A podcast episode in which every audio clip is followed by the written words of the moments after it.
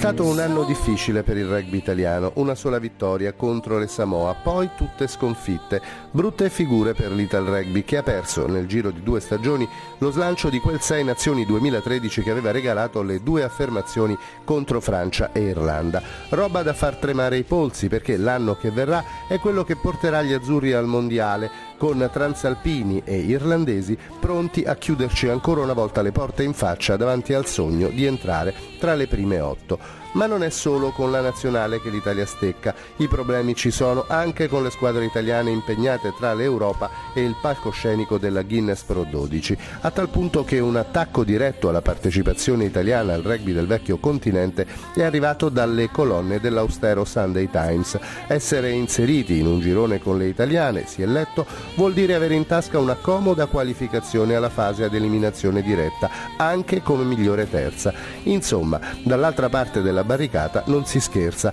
L'Italia che torna a Cenerentola con un movimento che il ranking dell'International Board punisce duramente. L'analisi la facciamo con Tony Liviero, firma del Gazzettino per la palla ovale. Sicuramente un anno dei più brutti, anche perché eh, era stato preceduto invece da una stagione piena di entusiasmi, con le vittorie, ricordiamoci,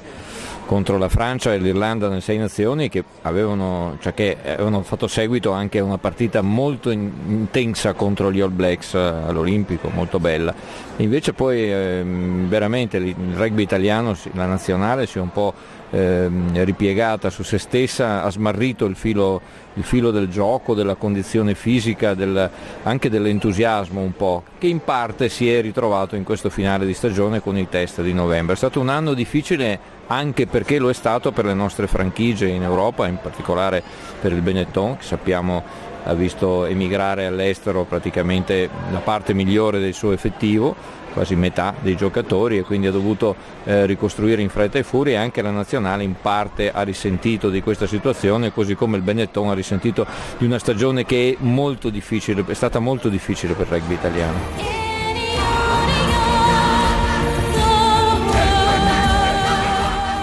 Già, il Benetton e le zebre che non navigano nell'oro, pochi risultati, un gioco che fa emergere chiaramente la differenza tra il rugby che si gioca in Francia e in Gran Bretagna e il resto del mondo. Una differenza che si staglia netta quando si gioca in Europa, anche in considerazione della fuga di talenti che hanno preferito andare a giocare all'estero. Eppure ci si prova. Lo fa Umberto Casellato, che da assistente di Cavinato lo scorso anno con le zebre è passato a fare il capo allenatore del Treviso. Eh, bisogna avere pazienza, lavorare, non farsi prendere dalla, dalla, frenesia, bisogna essere sereni, capire dove siamo, dove vogliamo arrivare e migliorare di settimana in settimana.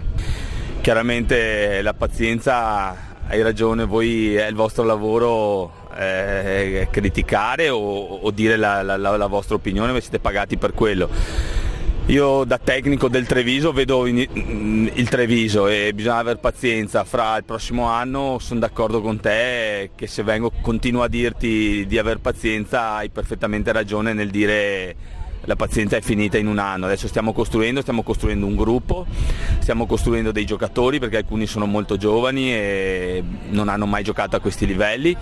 E ci stiamo costruendo anche noi come staff perché il lavorare insieme non è che ognuno ha delle sue competenze dall'oggi al domani inizi e lavori bene, anche noi tra lo staff abbiamo fatto degli errori, stiamo facendo degli errori e ci stiamo eh, affinando anche noi con un po' di tempo arriverà tutto questo e, e spero che sia di pari passo a quello che sarà la squadra e i risultati sportivi. Da tre anni a questa parte la parola d'ordine sembra essere pazienza. Pazienza a dispetto dei risultati che non arrivano. Il pubblico non è più quello di una volta e anche i conti della FIR cominciano a traballare. Piccoli segnali che fanno capire come quello che era un po' l'Eden dello sport italiano non è più tale e che non basta una birra e una pacca sulla spalla dell'avversario per marcare la differenza tra uno sport fatto di valori e un rugby che adesso ha voglia di tornare a vincere. Il traguardo è la Coppa del Mondo, probabilmente la più difficile scommessa che il rugby italiano può affrontare oggi. Ancora Tony Liviero. La nazionale deve cercare in questo momento di trarre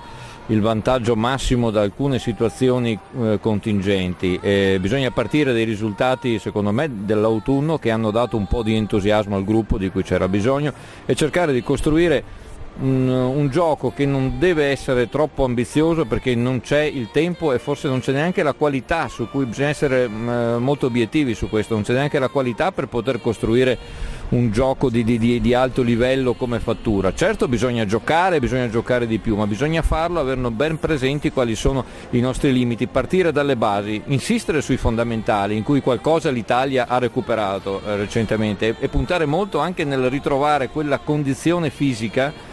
che è stata importante, è stata importante nelle sei nazioni di due anni fa e che è stata la base delle vittorie sulla Francia e sull'Irlanda, perché l'Italia si era imposta fisicamente, e cercare poi anche di migliorare l'intesa di una mediana che a questo punto non si può più cambiare. E questa al Mondiale vanno Gori,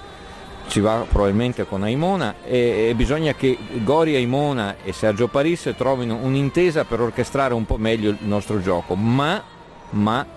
quindi fatte queste scelte senza secondo me cercare degli obiettivi eh, troppo elevati a livello di movimento del gioco, di distribuzione offensiva, di altre cose e cercare eh, di puntare a, degli, um, così, a dei risultati che siano effettivamente alla portata della nostra squadra che in questo momento qualche limite ce l'ha ma anche molti margini per poter progredire e soprattutto ha ritrovato un entusiasmo, una fiducia con cui può fare eh, risultati importanti. Anche battere l'Irlanda abbiamo visto, anche se l'Irlanda adesso ha raggiunto un, un, un livello che eh, per noi diventa proibitivo ma in ogni caso la Francia per esempio al momento attuale non è in grandissime condizioni, comunque ancora degli alti e bassi e per noi do, mh, mm, eh, dobbiamo pensare che la Coppa del Mondo sarà, cioè quest, il prossimo anno sarà soprattutto un lungo sei nazioni, perché avremo un sei nazioni a, eh, a febbraio-marzo, ma poi ne avremo un altro al mondiale eh, settembre-ottobre dove l'Italia si troverà ancora con Francia e Irlanda. Non dovrà affrontare nel suo girone una grande squadra dell'emisfero australe, questo può essere un vantaggio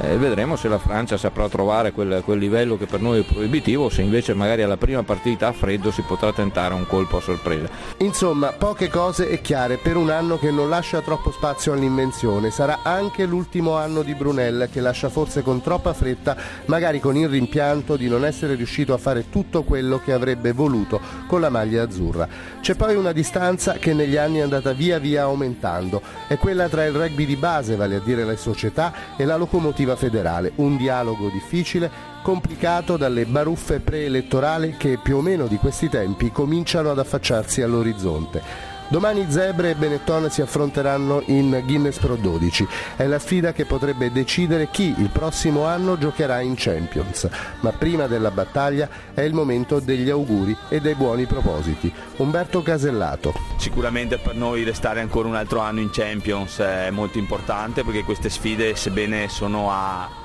come tutti dicono, a senso unico, ci aiutano per far capire veramente il nostro stato di forma, però ci, ci insegnano e ci danno veramente il termometro della nostra squadra in questo momento, per cui speriamo nella qualificazione in Champions, di riuscire ad arrivare mezzo punto prima delle zebre, anche se quest'anno sarà molto dura, e delle sei partite in casa di cercare di fare avvicinare ancora più gente possibile allo stadio di quella che ultimamente si è un po' persa per strada. E per la nazionale? Per la nazionale auguro tantissimi successi soprattutto nelle sei nazioni, eh, sia a Jacques che tutto il suo staff e questo perché mi tornano a casa dei giocatori molto motivati per le ultime sei partite perché va di pari passo, la nazionale che va bene fa bene a tutto il movimento per cui spero, auguro a tutto lo staff della nazionale dei grandissimi risultati delle sei nazioni.